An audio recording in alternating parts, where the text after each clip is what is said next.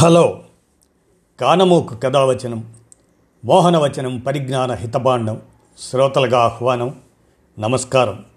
చదవదగునెవరు రాసిన తదుపరి చదివిన వెంటనే మరొక పలువురికి వినిపింపబూనిన అది ఏ పరిజ్ఞాన హితభాండమవు పో మహిళ మోహనవచనమై విరాజిల్లు.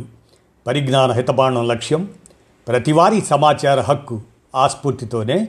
ఇప్పుడు ఎన్ వేణుగోపాల్ విరచిత నూట ఐదేళ్ళ బోల్షివిక్ విప్లవ చరిత్ర అనే అక్టోబర్ విప్లవ విజయోత్సవ దినం నవంబర్ ఏడు ఎనిమిది తేదీలుగా స్థిరపడింది. ఆ చరిత్రను మీ కానమోకు స్వరంలో ఇప్పుడు వినండి. నూట ఐదేళ్ళ బోల్షివిక్ విప్లవ చరిత్ర. దాదాపు యూరప్లోని అన్ని దేశాలలోనూ రోమన్ సామ్రాజ్యం రోజుల్లో జూలియస్ సీజర్ ప్రతిపాదించిన జూలియస్ క్యాలెండర్ అమల్లో ఉండేది. ఆ కాలమానంలో పొరపాట్లు ఉన్నాయని పదమూడో గ్రెగరీ అనే పోప్ పదిహేను వందల ఎనభై రెండులో కొత్త క్యాలెండర్ను ప్రతిపాదించాడు. దాన్ని గ్రెగోరియన్ క్యాలెండర్ అంటారు. ఆ తర్వాత యూరప్లో కొన్ని దేశాలలో జూలియన్ మరికొన్ని దేశాల్లో గ్రెగోరియన్ క్యాలెండర్లను పాటించడం ఆనవాయితీ అయ్యింది. విప్లవం నాటికి రష్యాలో జూలియన్ క్యాలెండర్ అమల్లో ఉండేది. ఆ క్యాలెండర్ ప్రకారం ప్రధాన విప్లవ విజయం అక్టోబర్ ఇరవై ఐదు ఇరవై ఆరున సాధించారు. కానీ విప్లవానంతరం పంతొమ్మిది వందల పద్దెనిమిది ఫిబ్రవరిలో రష్యాలో కూడా గ్రెగోరియన్ క్యాలెండర్ను పాటించాలని ప్రభుత్వం నిర్ణయం తీసుకుంది. ఈ క్యాలెండర్ మార్పులో పదమూడు రోజులు లెక్క తప్పాయి. అందువల్ల అక్టోబర్ ఇరవై ఐదు ఇరవై ఆరు కాస్త నవంబర్ ఏడు ఎనిమిదిగా మారింది. అక్టోబర్ విప్లవ విజయ దినోత్సవం నవంబర్ ఏడు ఎనిమిదిగా స్థిరపడింది. అక్టోబర్ విప్లవాన్ని నవంబర్ ఎనిమిదిని జరపటం పరిపాటి అయింది.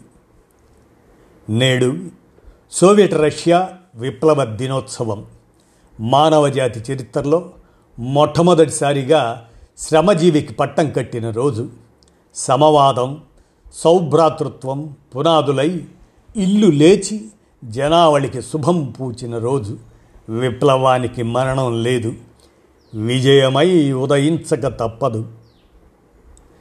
సోవియట్ సోషలిస్ట్ భావజాల వారసత్వం కొనసాగింపులో భాగంగా ఆనాటి బోల్షివిక్ విప్లవ చరిత్ర నూట ఐదేళ్ళ బోల్షివిక్ విప్లవ చరిత్ర ఎన్ వేణుగోపాల్ విరచితమైనటువంటి దాన్ని శ్రద్ధగా ఆలకించండి. గర్జించే గాండ్రించే రష్యా మానవజాతి చరిత్రలోనే అసాధారణమైన రోజు. కడుపు నిండా తిండి కంటి నిండా నిద్ర ఎరగని శ్రామికులు ఈ సమాజాన్ని తామే పాలిస్తామని ప్రకటించిన రోజు. శ్రమజీవుల సుస్థిర పాలన ప్రారంభమైన రోజు. నరహంతకులు హిట్లర్ ముసోలినీల నాజీయిజం నుంచి పాసియిజం నుంచి ప్రపంచాన్ని కాపాడటానికి రెండు కోట్ల మంది ప్రా ప్రజలు తమ ప్రాణాలు బలిపెట్టిన త్యాగ నిరతికి పునాది కల్పించిన రోజు. పంతొమ్మిది వందల పదిహేడు అక్టోబర్ ఇరవై ఆరు. అదే ఇరవై ఇరవై రెండు నేటికి నూట ఐదేళ్ళ బోల్షివిక్ విప్లవ చరిత్రను మనం పరిశీలించుకుందాం. ఆ విప్లవం రష్యా రాజధాని నగరం పెట్రోగ్రాడ్లో నిప్పురబలా ప్రారంభమై సువిశాల రష్యాకు దావానంలా వ్యాపించింది. నిరంకుశ జార్ చక్రవర్తి పాలనను కూలదోసి ప్రజాస్వామిక వాదులు అనిపించే కొత్త పాలకులను గద్దె మీద కూర్చోబెట్టి ఎనిమిది నెలలు కూడా తిరగలేదు. అంతలోనే దేశం మరింతగా సంక్షోభంలో కూరుకుపోయింది. రొట్టె కోసం భూమి కోసం శాంతి కోసం సకల జనులు తమ ధిక్కారం ప్రకటించారు. ఇంకా నా ఇకపై చల్లవు అని పాలకుల మోసాలకు దౌర్జన్యాలకు అడ్డుకట్ట వేశారు. ఆ సువిశాల సంక్షుభిత దేశంలో కార్మికులు రైతులు సైనికులు ఒక్కుమ్మడిగా తమ అట్టడుగు పాలనా కేంద్రాలైన సోవియట్లకే సర్వాధికారాలు అని నినదించారు. తమ ఉద్యమాన్ని విజయవంతం చేసుకున్నారు. అక్టోబర్ విప్లవం తర్వాత ప్రపంచం అంతకు ముందులా లేదు. మనిషి ఆలోచనల్లో ఆచరణల్లో మానవ సంబంధాల్లో పాలనా పద్ధతుల్లో అభివృద్ధి నమూనాల్లో సంస్కృతిలో సాహిత్యంలో కళలో ఒక్క మాటలో చెప్పాలంటే సమస్త రంగాలలో సకల స్థాయిలలో ఒక కొత్త గాలి వీచింది. ప్రపంచంలో ఆరవ వంతు భూభాగంలో నూతన మానవులు ఆవిర్భవించారు. నిజానికి ఇదేమి కొత్త గాలి కూడా కాదు. ఒక మనిషిని వేరొక మనిషి పీడించే సాంఘిక ధర్మం చెల్లకూడదని పీడనకు గురవుతున్న వారంతా ఎప్పటి నుంచో ఆలోచిస్తున్నారు. ఆ పీడనను ప్రతిఘటించడానికి ధిక్కరించడానికి కూలదోయడానికి ఎంతో కాలంగా ప్రయత్నిస్తున్నారు. తెలిసిన చరిత్ర అంతటిలోనూ వ్యక్తిగత స్థాయిలోనూ సామూహిక సామాజిక స్థాయిలోనూ ఈ ఘర్షణ నమోదై ఉంది. కాకపోతే ఆ ఘర్షణలలో పాల్గొన్న వారికి అసలు ఆ ఘర్షణ ఎందుకు తలెత్తుతున్నదో ఎట్లా సమసిపోతుందో తెలియదు. మానవ జీవితానికి సమాజ మనుగడకు వ్యక్తి వికాసానికి అత్యవసరమైన ఉత్పత్తి ఎట్లా సాగుతున్నదనేదే ఉత్పత్తి సాధనాల మీద ఎవరి యాజమాన్యం ఉన్నదనేదే ఎటువంటి ఉత్పత్తి సంబంధాలు కొనసాగుతున్నాయనేదే ఈ ఘర్షణకు మూలం అనే శాస్త్రీయ అవగాహన పంతొమ్మిదవ శతాబ్ది మధ్య భాగానికి కానీ మార్క్స్ ఏంగెల్స్ల అన్వేషణలలో కానీ బయటపడలేదు. ఈ ఘర్షణ సమాజ చలనానికి భూమిక చోదక శక్తి అన్న శాస్త్రీయమైన అవగాహన ఏర్పడిన తరువాత ఈ ఘర్షణే వర్గ పోరాటమని తేలిపోయింది. ఉత్పత్తి సాధనాల యజమానులు ఒకవైపు ఆ ఉత్పత్తి సాధనాల మీద రేయింబవళ్ళు పనిచేసిన శ్రమ ఫలితం దక్కని అశేష జనబాహుళ్యం మరొక వైపు. అలా నిలబడే ఆ వర్గ పోరాటం మానవ జాతి చరిత్ర పొడవున బహిరంగంగానో ప్రచ్ఛన్నంగానో ఉందని తేలిపోయింది. ఆ వర్గ పోరాటం ఫలితంగానే సమాజం దశలు దశలుగా ముందుకు సాగుతున్నది. వర్గ సమాజాలన్నీ వాటిలోని అంతర్గత వైరుధ్యం వల్ల ఘర్షణ వల్ల కుప్పకూలి కొత్త వ్యవస్థకు మార్గం ఏర్పరుస్తాయి. ఈ వర్గ పోరాటాన్ని గత చరిత్ర గమన నియమాన్ని సమాజ చలన సూత్రాన్ని గుర్తించి పురోగామి వర్గాల పక్షాన చరిత్ర పక్షాన చారిత్రక పాత్ర పోషించడమే సామాజిక జీవుల బాధ్యత. ఆ చారిత్రక బాధ్యతకు నాయకత్వం నెరపే శక్తి అవకాశము కార్మిక వర్గానికి మాత్రమే ఉన్నదని మార్క్స్ ఏంగెల్స్లు సూత్రీకరించారు. ఆదిమ బానిస భూస్వామ్య పెట్టుబడిదారి దశలు దాటి వచ్చిన సమాజంలో పెట్టుబడిదారీ దశలో పుట్టిన పారిశ్రామిక కార్మిక వర్గమే బానిస సంఖ్యలు తప్ప పోగొట్టుకోవడానికి ఏమీ లేని స్థితికి చేరిందని అది పెట్టుబడిదారీ విధానాన్ని కూలదోసి సోషలిజాన్ని సమసమాజాన్ని స్థాపిస్తుందని అక్కడి నుంచి మానవ సమాజం మరింత పురోగమించి వర్గరహిత సమాజంగా మారుతుందని వారు భావించారు. తమ జీవితకాలంలోనే ఆ సిద్ధాంతానికి రుజువుగా పెట్టుబడిదారీ సమాజాన్ని కూలదోసి సోషలిజానికి ప్రయాణం సాగుతుందని అలా నిరూపిస్తూ పద్దెనిమిది వందల డెబ్భై ఒకటిలో ప్యారిస్ కమ్యూన్ ఏర్పడింది.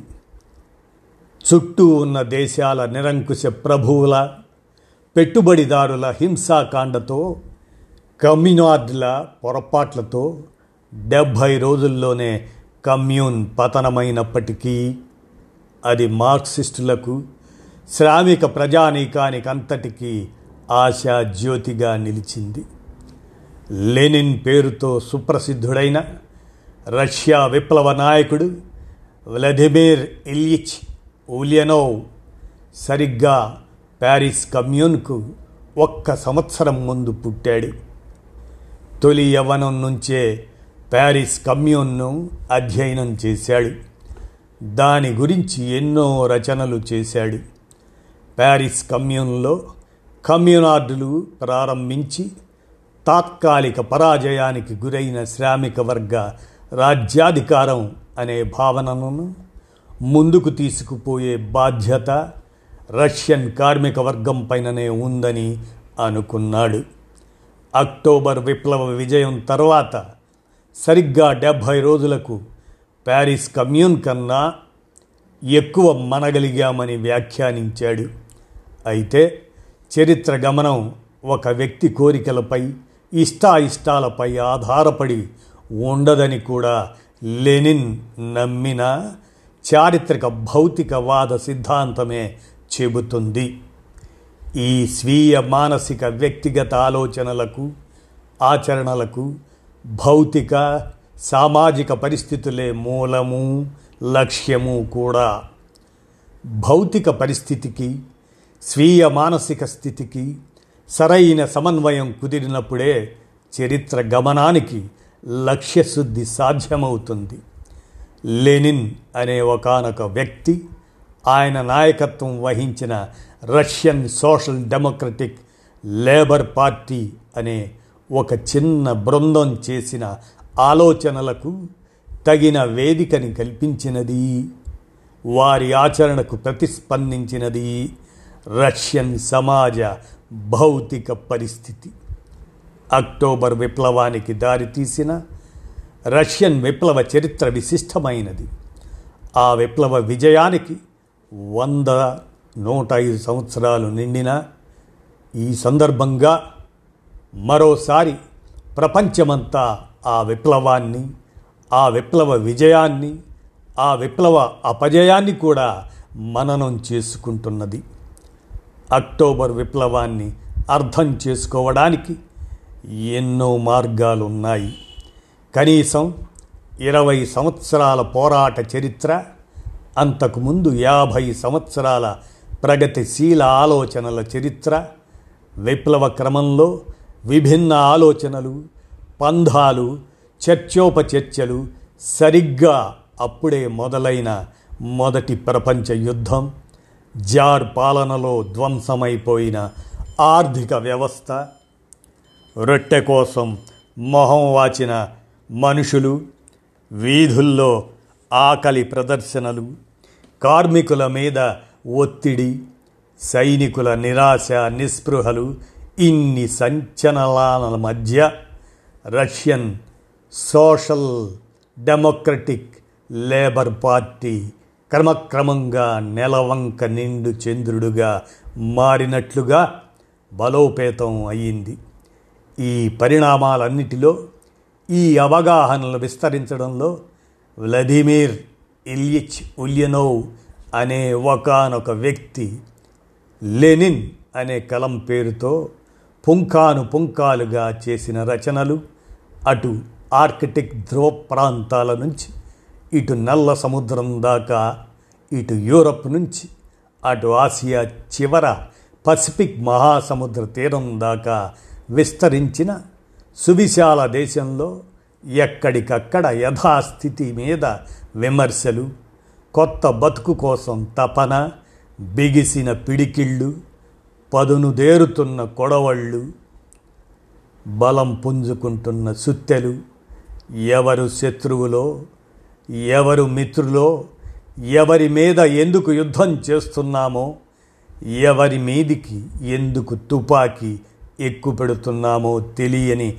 గందరగోళంలో కందకాల్లో నిస్సారమైన దుర్భరమైన సైనికుల మెదళ్ళలో అంటుకున్న తుపాకీ మందు అన్నిటి పాత్ర స్పష్టంగా ఉంది. జార్ చక్రవర్తి రెండవ నికలస్ పద్దెనిమిది వందల అరవై ఎనిమిది నుంచి పంతొమ్మిది వందల పద్దెనిమిది వరకు పాలనా కాలం పద్దెనిమిది వందల తొంభై నాలుగు నుంచి పంతొమ్మిది వందల పదిహేడు వరకు ఆ పాలనలో జారిస్ట్ భూస్వామ్యం పట్ల ప్రజల అసంతృప్తి విస్తృతమైంది. దున్నేవారికి భూమి లేదు. గ్రామాలకు గ్రామాలే రాచరిక ప్రభువంశీయుల ఆస్తి.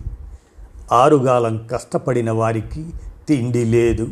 భూస్వాములకు మాత్రం అసంఖ్యాక విలాసాలు. మరొక వైపు శక్తి సన్నద్ధత లేకుండానే దేశాన్ని పంతొమ్మిది వందల నాలుగులో జపాన్తో పంతొమ్మిది వందల పద్నాలుగులో జర్మనీ ఆస్ట్రియాలతో యుద్ధంలోకి ఈడ్చాడు జార్. జపాన్తో యుద్ధంలో అవమానకరమైన ఓటమిని ఎదుర్కొన్నాడు. మొదటి ప్రపంచ యుద్ధంలో కూడా అనేక రంగాల్లో పరాజయాన్ని ఎదుర్కొన్నాడు. ఈ యుద్ధ ప్రయత్నాల పుణ్యమా అని దేశంలో అప్పుడే క్రమక్రమంగా జరుగుతున్న పారిశ్రామికీకరణ ధ్వంసమైపోయింది. అప్పటికే జరిగిన పారిశ్రామికీకరణ పట్టణీకరణల వల్ల దేశంలో మధ్యతరగతి కార్మిక వర్గం విపరీతంగా పెరిగి ఎన్నో ఆలోచన పరుల బృందాలు.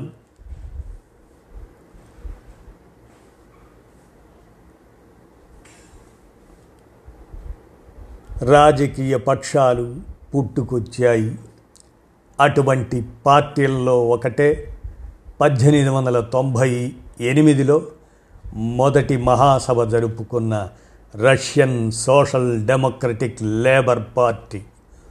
పంతొమ్మిది వందల మూడులో జరిగిన రెండో మహాసభలో విధానం ఆచరణ గురించిన చర్చల్లో పార్టీ అత్యధికులు అనే అర్థం వచ్చే బోల్షివిక్కులు అల్పసంఖ్యాకులు అనే అర్థం వచ్చే మెన్షివిక్కులు ఇలా రెండు బృందాలుగా చీలిపోయింది.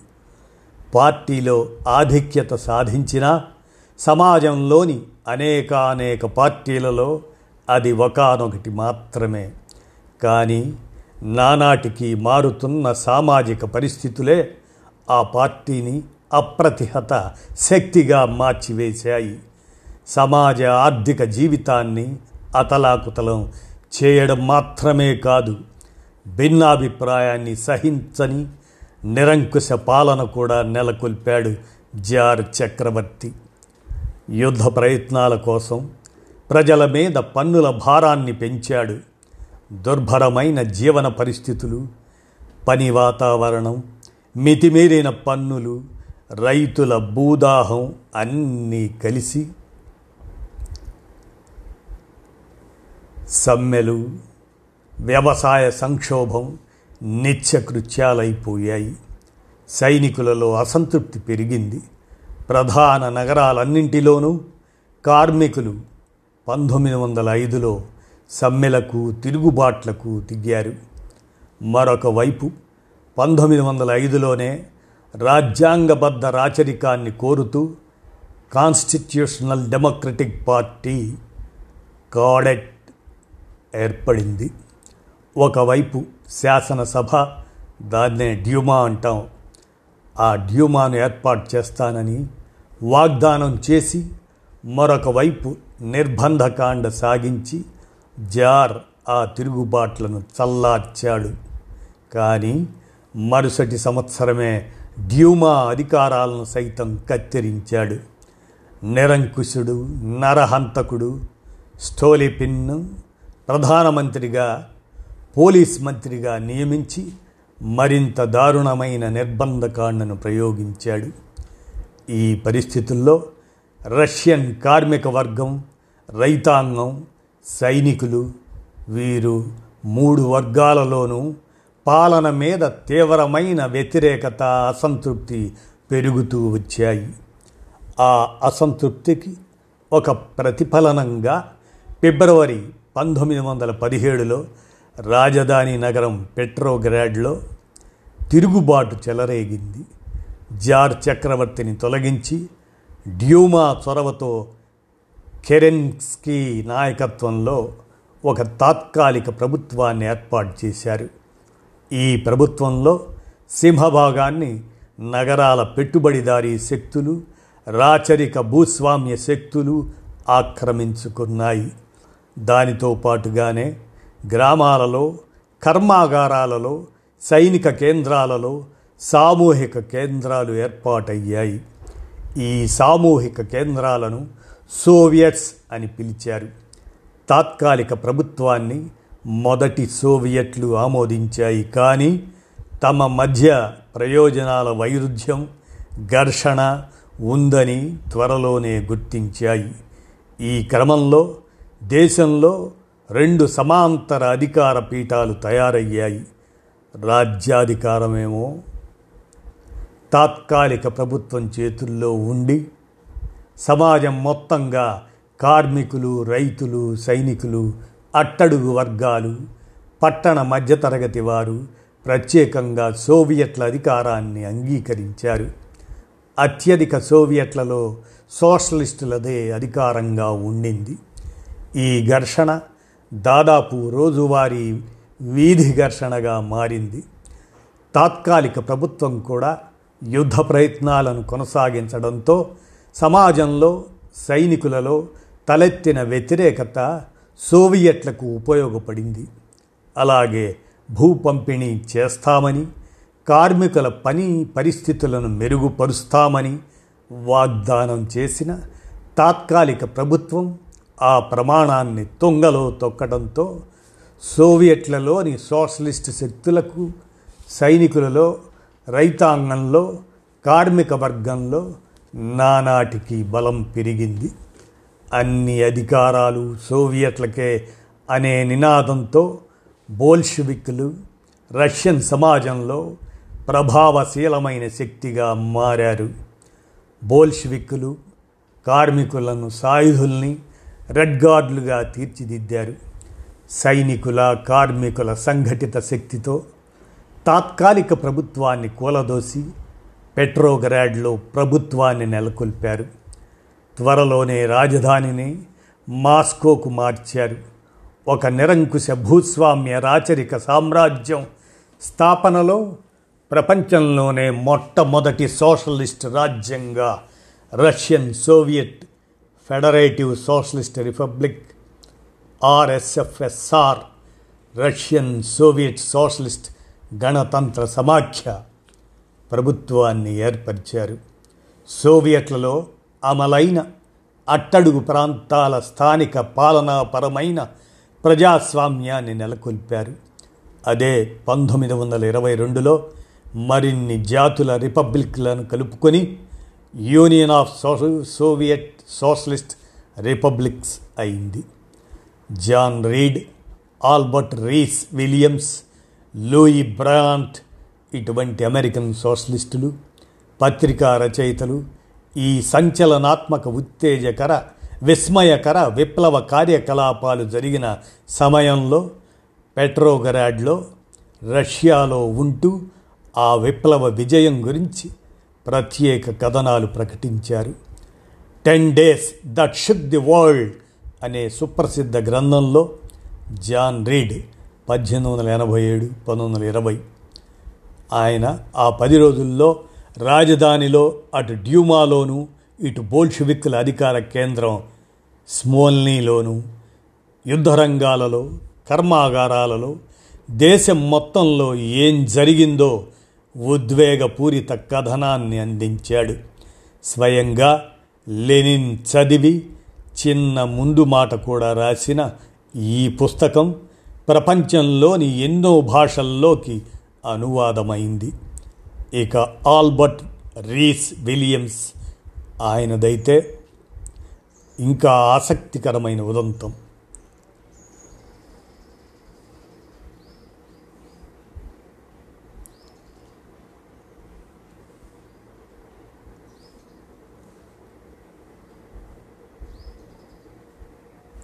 సోషలిస్టుగా పత్రికా రచయితగా ఆయన అక్టోబర్ విప్లవానికి కొద్ది నెలల ముందు రష్యాకు వెళ్ళి విప్లవ కాలమంతా అక్కడే ఉన్నాడు.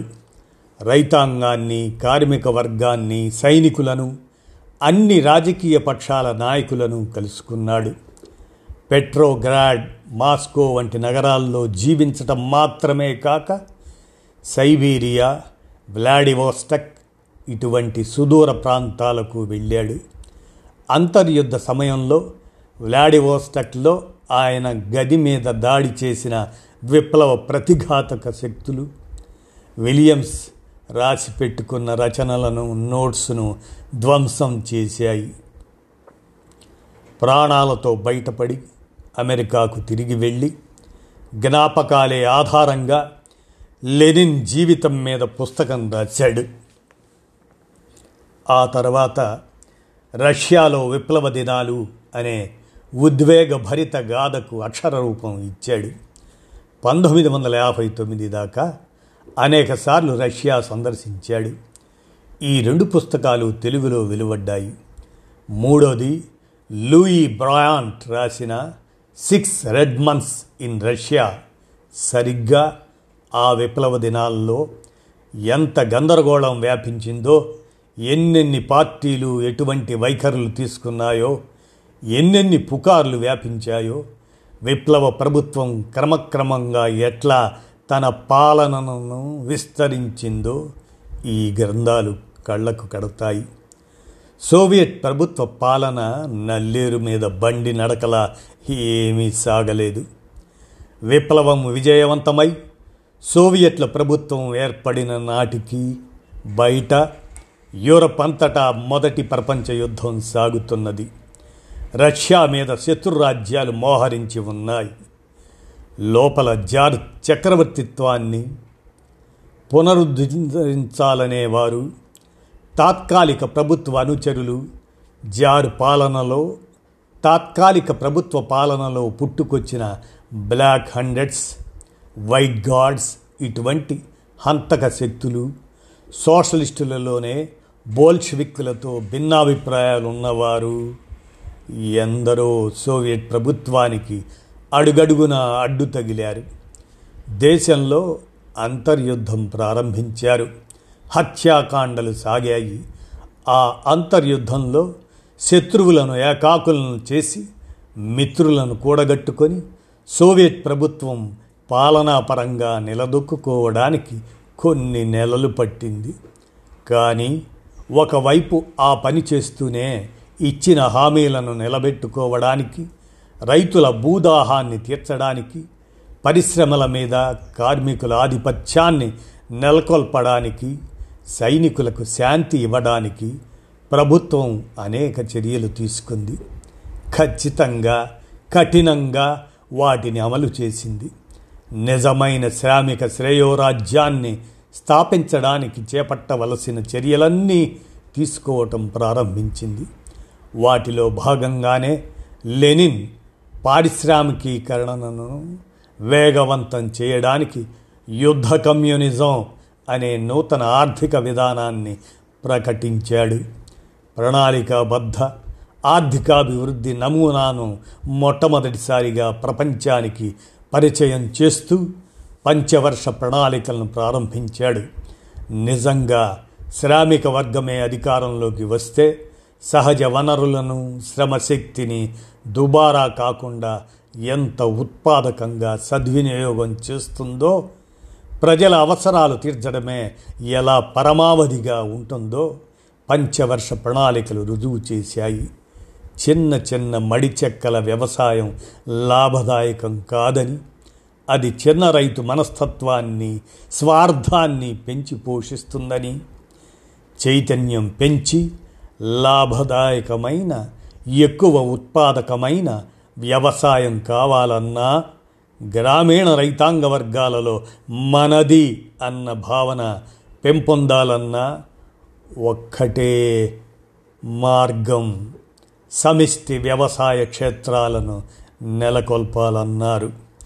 వనరుల పరికరాల వినియోగంలో దుబారాను అడ్డుకొని దేశపు వ్యవసాయోత్పత్తిని ఇబ్బడి ముబ్బడిగా పెంచారు.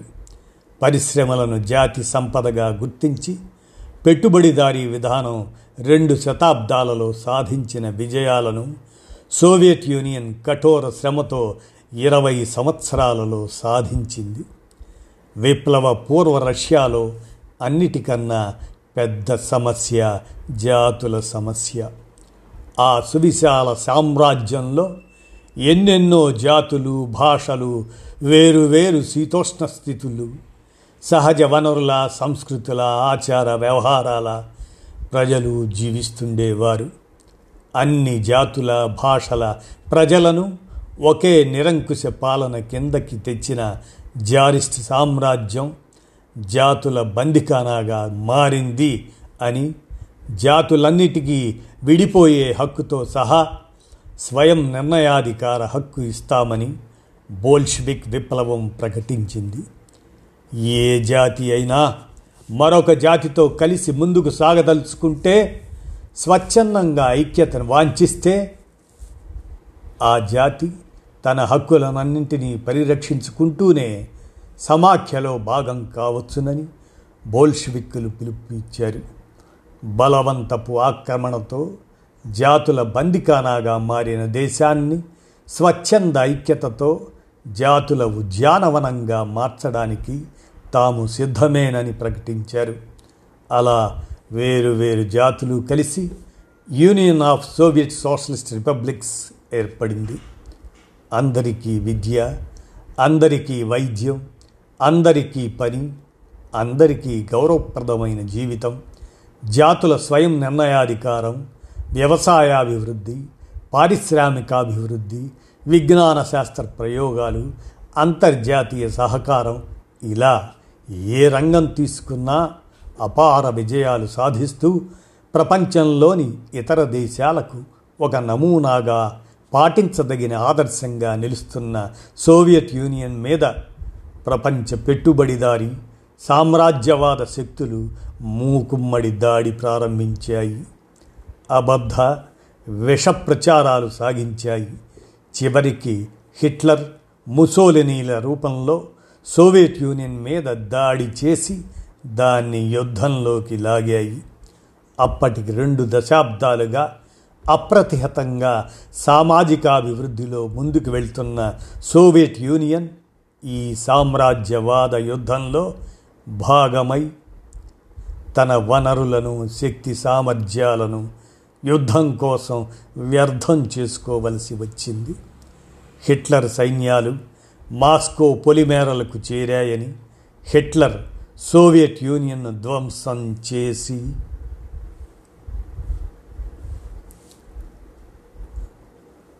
తమకు కావలసిన పని చేసి పెడతాడని సామ్రాజ్యవాదులు కలలు కన్నారు. కానీ రెండు కోట్ల మంది రష్యన్లు బలి అయిపోయినా అపారమైన సోవియట్ సంపద ధ్వంసమైపోయినా హిట్లర్ సైన్యాలను మట్టి కరిపించి ప్రపంచాన్ని నాజీజం ప్రమాదం నుంచి రక్షించింది సోవియట్ యూనియన్. యుద్ధానంతరం మళ్ళీ కాలు చేయి కూడదీసుకొని ఆరేడు సంవత్సరాలలోనే వ్యవసాయ పారిశ్రామిక సామాజిక రంగాలలో పూర్వపు అభివృద్ధి పదాన్ని అందుకుంటున్నంతలో అప్పటికి ముప్పై సంవత్సరాలుగా ఈ విజయాలన్నిటికీ సారథిగా ఉన్న జుగాష్ విలీ స్టాలిన్ పంతొమ్మిది వందల యాభై మూడులో మరణించాడు. ఒక రకంగా బోల్ష్విక్ విప్లవ పతనం అప్పుడే ప్రారంభమైంది. స్టాలిన్ తర్వాత వచ్చిన నాయకత్వం రంగు మార్చకుండానే దిక్కు మార్చడం ప్రారంభించి అంతకు ముందరి అవగాహనలన్నిటినీ తిరగదోడింది. వర్గ పోరాటాన్ని వదిలేసింది. పెట్టుబడిదారీ విధానం సోషలిజం అనే బద్ధ శత్రువుల మధ్య శాంతియుత పోటీతో శాంతియుత సహజీవనంతో సమాజంలో వర్గ పోరాటం లేకుండానే శాంతియుత పరివర్తన జరుగుతుందని అందువల్ల పోరాటాలు అవసరం లేదని సూత్రీకరించింది. స్టాలిన్ మీద అబద్ధాలు ప్రచారం చేసింది. ప్రజల మీద ఆధారపడి ప్రజల భాగస్వామ్యంతో విజయవంతమైన బోల్షివిక్ విప్లవ ప్రభుత్వానికి తనను వారసురాలుగా ప్రకటించుకున్న ప్రభుత్వం ప్రజలకు దూరమైపోవటం ప్రారంభమైంది. అలా చినుకు చినుకుగా మొదలైన ఆ పతనం హంగేరి చెకోస్లవేకియా ఆఫ్ఘనిస్తాన్ల మీద దాడితో గ్లాస్నాస్త్తో పెరిస్ట్రోయికాతో మరింత పెరిగి సోవియట్ యూనియన్ ఆ సముద్రంలో అదృశ్యమైపోయింది. అలా ఒక దేశం అదృశ్యమైందేమో కానీ ఆ దేశంలో సాగిన విప్లవం ఆ విప్లవ స్ఫూర్తి ఆ విప్లవ ఆదర్శాలు ఆ విప్లవ విజయాలు ఈ నూట ఐదు సంవత్సరాలలో ప్రపంచవ్యాప్తంగా కోట్లాది గొంతుల్లో ప్రతిధ్వనించాయి ప్రతిధ్వనిస్తున్నాయి కూడా. ఆనాడు మన తెలుగు గడ్డ మీద కూడా తెలుగు సీమలో బోల్ష్విక్ విప్లవ ప్రభావం కనిపించిన తొలి రచన ఉన్నవ లక్ష్మీనారాయణ మాలపల్లి. జైలులో ఉండగా తోటి రాజకీయ ఖైదీల సంభాషణల్లో రష్యన్ విప్లవం గురించి దాని ఆదర్శాల గురించి తెలుసుకొని తన నవలలో ఆ భావాలను భాగం చేశారు. ఆ తర్వాత పంతొమ్మిది వందల ముప్పైలోనే మ్యాక్సిమ్ గోరికి అమ్మ నవలను క్రొవ్విడి లింగరాజు తెలుగులోకి అనువదించారు. పంతొమ్మిది వందల నలభైలో వచ్చేసరికి తెలుగు సీమలో కమ్యూనిస్ట్ పార్టీ అనుబంధ ప్రజా సంఘాల ప్రభావంతో రష్యన్ సాహిత్యం అనువాదాలు ప్రవేశించాయి. పంతొమ్మిది వందల యాభైలో సోవియట్ యూనియన్లో ఫారిన్ లాంగ్వేజెస్ పబ్లిషింగ్ హౌస్ను తెలుగు విభాగంగా ప్రారంభమైన ప్రగతి ప్రచురణాలయం వందలాది అనువాదాలు ప్రచురించి ఆ ప్రభావాన్ని విస్తరించింది.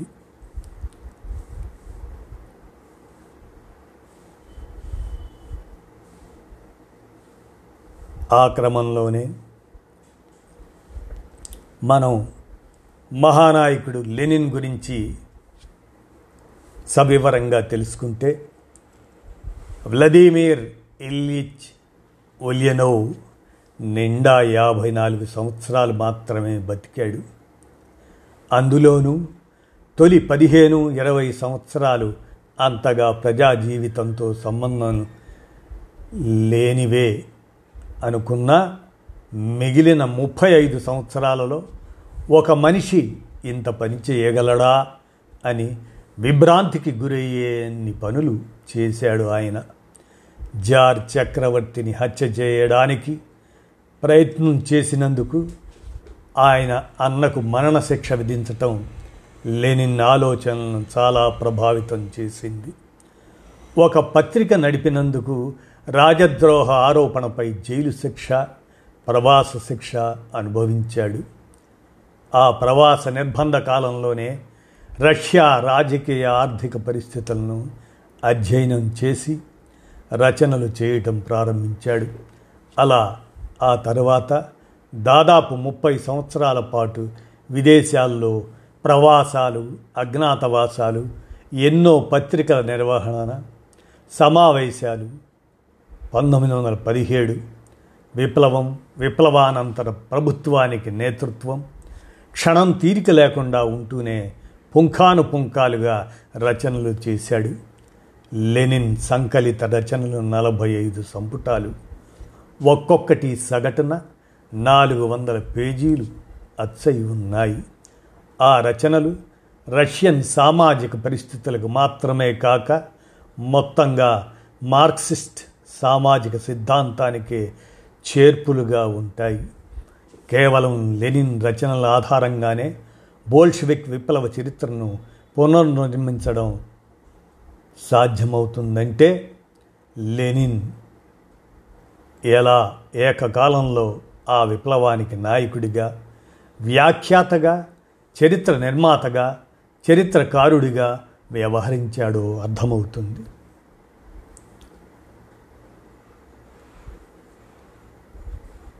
ఇక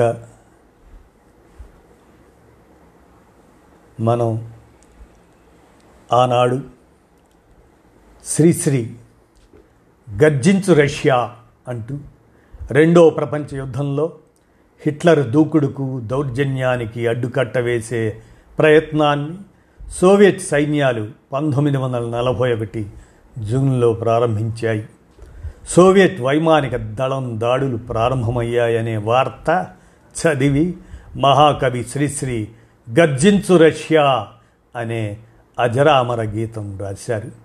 అందులో కొన్ని పంక్తులు గర్జించు రష్యా గాండ్రించు రష్యా వ్యక్తి స్వతసిద్ధ స్వాతంత్రదాత పతిత నిర్గతిక ప్రపంచత్రాత భావికాల స్వర్ణ భవన నిర్మాత Pushkin Gogol Chekhov Tolstoy Dostoevsky Gorky Kuprin శిల్ప సామ్రాట్టులై జీవితం మదియించి పాప పంకం నుండి పద్మాలు పుట్టించి కార్మిక స్వర్గాన్ని కలగన్న Russia Marx Engels Bukharin Bakunin Kropotkin భావాల కోలాహలంతో లెనిన్ తపస్సు స్టాలిన్ సేద్యం జ్వలించిన ఫలించిన సముజ్వల తేజం యునైటెడ్ సోవియట్ సోషలిస్ట్ రాజ్యం స్వాతంత్ర శత్రువుల గుండెల్లో బల్యం పరపీడనా పరుల ప్రాణాల భైరవి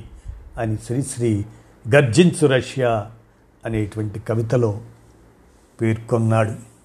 ఇలా నూట ఐదేళ్ళ బోల్షివిక్ విప్లవ చరిత్ర ఎన్ వేణుగోపాల్ విరచిత. అక్టోబర్ విప్లవ విజయోత్సవ దినం నవంబర్ ఏడు ఎనిమిది తేదీలు అని స్థిరపరిచిన తరువాత ఆ చరిత్రగా మీ కానమోకు కథ వచ్చిన శ్రోతలకు మీ కానమోకు స్వరంలో వినిపించాను. విన్నారుగా? ధన్యవాదాలు.